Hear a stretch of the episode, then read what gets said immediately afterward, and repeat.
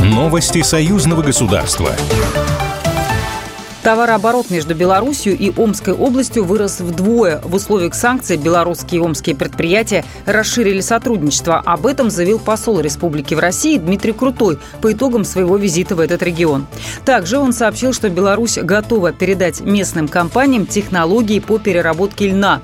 Омская область, в свою очередь, заинтересована в участии белорусских специалистов в строительстве дорог, жилья, промышленных и социальных объектов. Нам очень нравится инициатива губернатора региона возродить, по сути, советские традиции льноводства, переработки льна.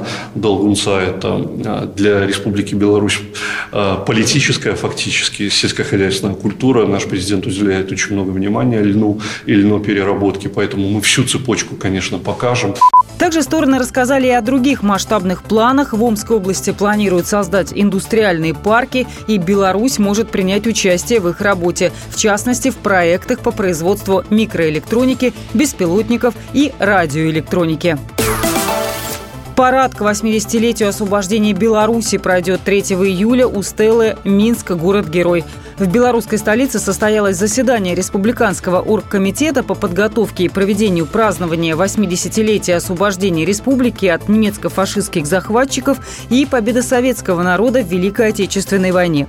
Глава правительства Беларуси Роман Головченко напомнил, что на первом заседании оргкомитета было решено нестандартно и творчески подойти к оформлению улиц и проспектов Минска, особенно тех, названия которых связаны с памятными датами.